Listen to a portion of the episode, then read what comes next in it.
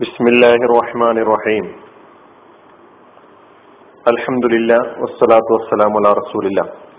സഹോദരന്മാരെ മദ്ദുസിലയാണ് കഴിഞ്ഞ ക്ലാസ്സിൽ നമ്മൾ കേട്ടത്. അതിന്റെ രണ്ടാമത്തെ വിവരണം അതായത് മദ്ദുസില പ്രധാനമായും രണ്ട് വിധം എന്ന് നമ്മൾ മനസ്സിലാക്കി. ഒന്ന് മദ്ദുസിലത്ത് സുഹറ രണ്ടാമത്തത് മദ്ദുസിലത്തിൽ കുബറ. മദ്ദുസിലത്ത് സുഹറയുടെ വിവരണമാണ് കഴിഞ്ഞ ക്ലാസ്സിൽ കേട്ടത്. രണ്ടാമത്തെ ഇനം മദ്ദുസില അൽ കുബറ. മദ്ദുസില അൽ അൽ കുബറ എന്ന് പറഞ്ഞാൽ ഹാ ഉൽ അമീർ നമ്മൾ നേരത്തെ പറഞ്ഞ ഹാ ഹാ ഉൽ അമീർ ഹു എന്നോ ഹി എന്നോ വരുന്ന ഹാ ഉൽ അമീർ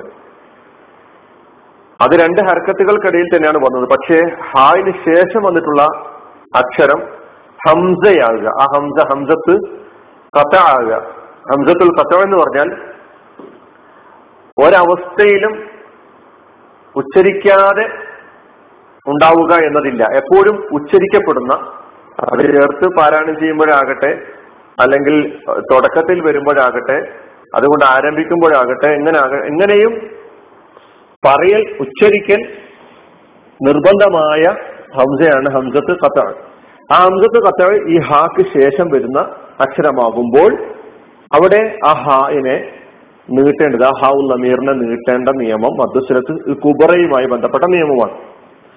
ഉദാഹരണം പറഞ്ഞാൽ ഈ സൂറയിൽ തന്നെ നമ്മൾ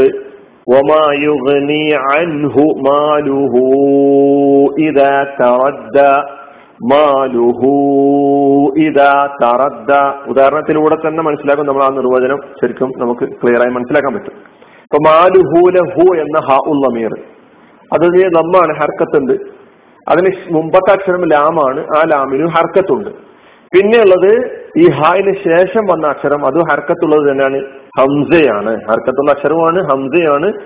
അതിനാൽ ഇവിടെ നമ്മൾ പിന്നെ സാധാരണ നീട്ടുന്നതിനേക്കാളും കൂടുതൽ. അതായത് അൽ മദ്ദു അൽ ജായിസിൽ മുൻഫസിൽ പഠിച്ച ആ മദ്ദ അതിന്റെ ആ ദൈർഘ്യം ഇവിടെ നമ്മൾ പിന്നെ കൊടുക്കേണ്ടതുണ്ട് എന്നാണ്. അല്ലെങ്കിൽ രണ്ട് ഹർക്കത്തിന്റെ ദൈർഘ്യം അല്ലെങ്കിൽ നാല് ഹർക്കത്തിന്റെ ദൈർഘ്യം അല്ലെങ്കിൽ അഞ്ച് ഹർക്കത്തിന്റെ ദൈർഘ്യം നൽകേണ്ടതുണ്ട് എന്നതാണ് നിയമം. ഒമായുഗ്നി അൻഹു മാലുഹു ഇതാ കറദ്ദ സൂറത്തുൽ ആറാഫിലെ നൂറ്റി നാൽപ്പത്തിരണ്ടാമത്തെ ആയത്തിൽ നോക്കുമ്പോൾ നമുക്ക് കാണാൻ കഴിയും. അവിടെ ഹായിന് കസറോട് കൂടിയാണ് വന്നിട്ടുള്ളത്. റബ്ബിഹി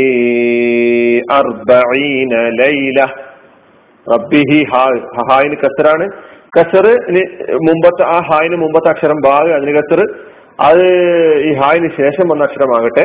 ഹംസയാണ് ഹംസത്തുൽ ഖത്താൻ. ഹംസത്തുൽ ഹംസത്തുൽ ഖത്താൻ എന്ന് പറഞ്ഞാൽ അതെപ്പം അങ്ങനെ തന്നെ അത് അതിന്റെതായ അസ്തിത്വത്തോടു കൂടി തന്നെ നിലകൊള്ളുന്നു എന്നുള്ളതാണ് ഹംസയോട് കൂടി തന്നെ.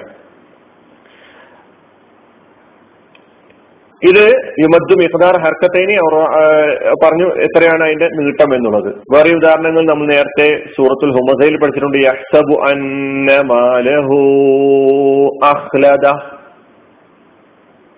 മനസ്സിലായില്ലേ? അപ്പൊ ഈ ഹാവുമായി ബന്ധപ്പെട്ട് കിടക്കുന്ന നിയമമാണ് പറഞ്ഞിട്ടുള്ളത്. ഈ ഹാ അതായത് ഹാ ഉൽ അൽ മുഫ്രദ് അൽ ഗായിബ് അൽ മുദക്കർ മുദക്കറായ പുല്ലിംഗമായ ഹർക്കത്തുള്ള ഹർക്കത്ത് ഒന്നുകിൽ ലമ്മ് അല്ലെങ്കിൽ കസർ. ഫത്തഹയില്ല കേട്ടോ. ലമ്മോ കസറോ ഹർക്കത്ത് വരിക ഗായിബായിരിക്കുക ഏകവചനമായിരിക്കുക ലമീർ ആയിരിക്കുക മുദക്കറ പുല്ലിംഗമായിരിക്കുക. ഇങ്ങനെയുള്ള ഹൗ ലമീർ അത് രണ്ട് ഹർക്കത്തുള്ള അക്ഷരങ്ങൾക്കിടയിൽ വരിക.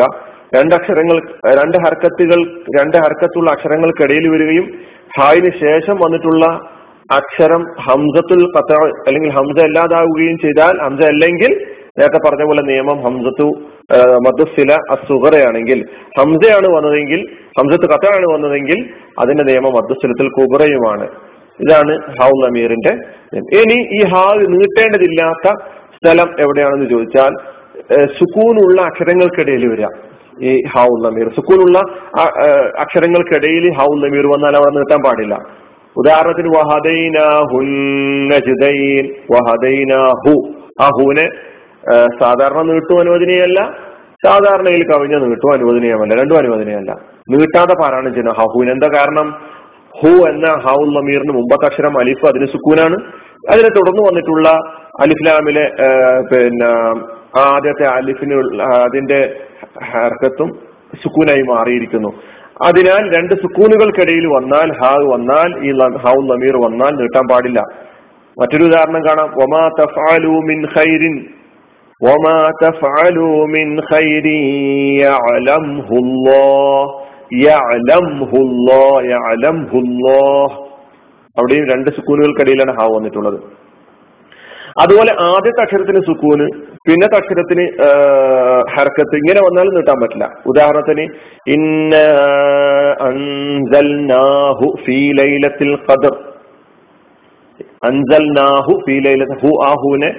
നീട്ടൽ അനുവദനീയമല്ല. കാരണം എന്താണ്?